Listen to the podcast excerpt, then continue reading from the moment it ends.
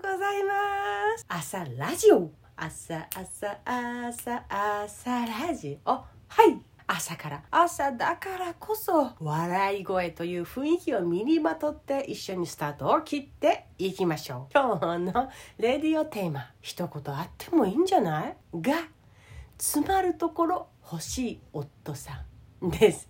さあさあ夫さんの謎コーナーですよ。今回はねえ？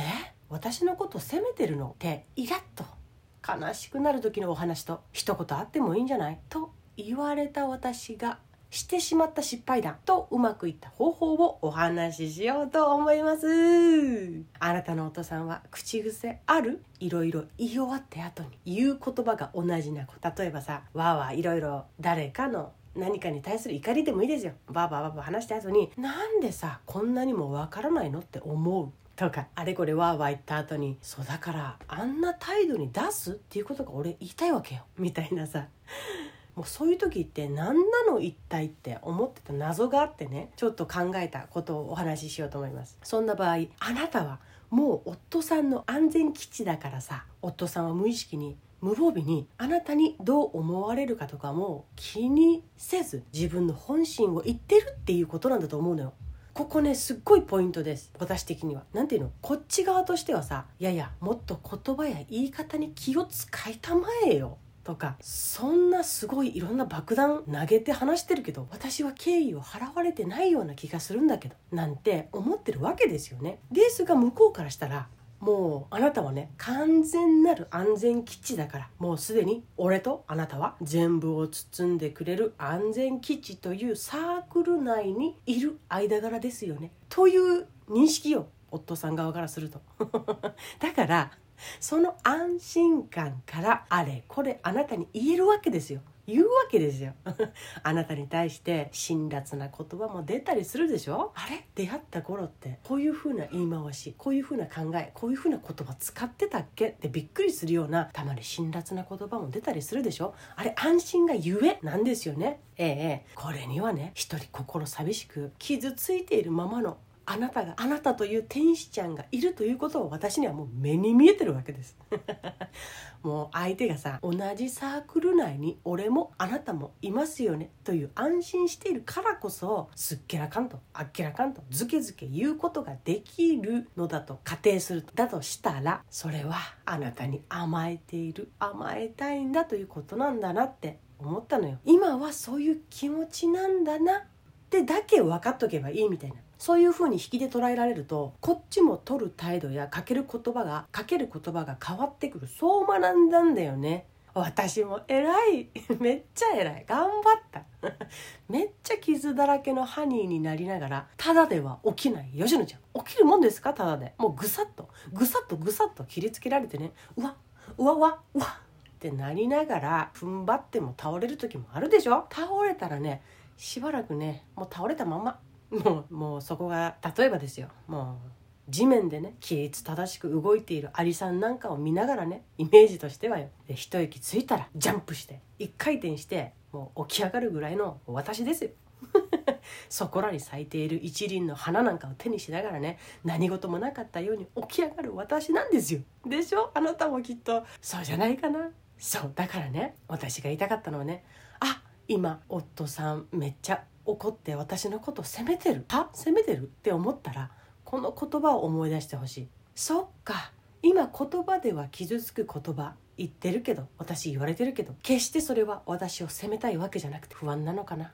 受け入れてほしいような自信のない時なのかな？大丈夫だよってあなたのこと受け入れてるよって実感したい時なのかな？甘えたいってそういう時なのかな？っていうことを思い出す。あなたを責めてるわけじゃない。ただ不安なのよ。安心したい甘えたいのよ。っていうことなんだと思います。そう考えられるとねそういうふうにいつも考えて行動してるんだね。すごい。って穏やかに言えるかもしれない。そこまで考えられるから仕事でもバリバリ成果につながってるんだよね。コツは何？って純粋に聞けるかもしれない。そういうところを尊敬してる。だから助けられてるんだね私。ありがとう。って目を見て優しく伝えられるかもしれない。言葉にできない自分の不安とか甘えたい気持ちをね言葉と行動で受け止めてもらえるとそれだけで安心するのよ。安心基地にそうだいるんだ。ってことを彼が実感として思い出せるから。そう今日は大事なこのお話とテーマですね。そうでね。私の夫さんがよく言ってるのはね一言あってもいいんじゃないか？ってことはよく言ってたのよ。だからね私は思った。謎だらけだったんだけど彼にとっては一言欲しい。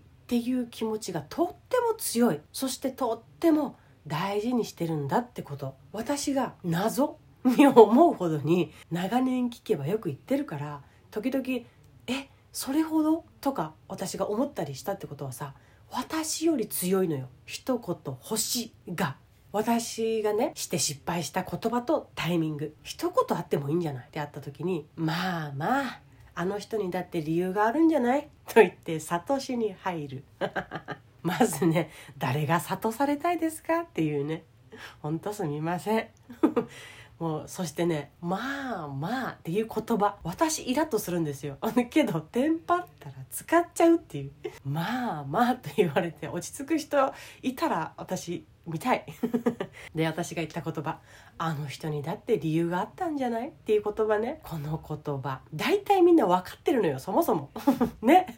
これは簡単に言われたくない言葉である。それを言うとしたらこうかなっていうのを話してみようかと思います。あの人にも理由があったんじゃない？って使いたくなったらこう変えましょう。あの人はどんな理由があってそうしたのかな？これならねまだ相手が責められてる感じがなくって話の腰も折らず会話が促進するね。これはおすすめ。でまたね失敗したのはタイミングも悪かったのよ。やばい。地雷が3つぐらいつながるとそりゃうまくいきませんわな。相手がさ望んでるならいいけど誰が怒ってる時にね開口一番諭されたいかって 話よね。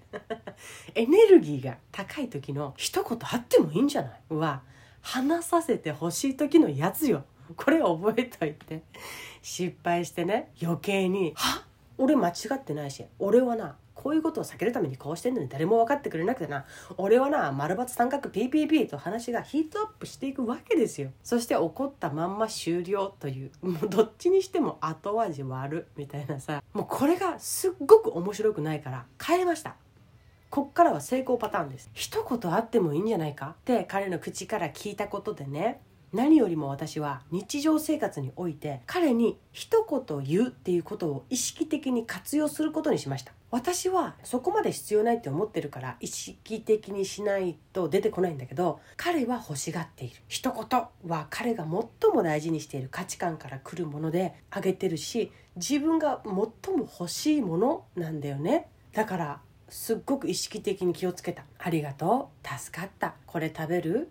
片付けていい？明日お昼いないけど自分でご飯どうにかしてね。スーパー行くけど何か買ってきてほしいものある？これどかしていい？電気消すよ。ちょっと通るよ。難しかったら断ってね。忙しい時に頼んじゃったかな。おかげで進めた。ありがとう。とかとか。一言が欲しい人はどんなことでもいいのよ。一言あるだけで嬉しくなるの。これを聞いてどう思った？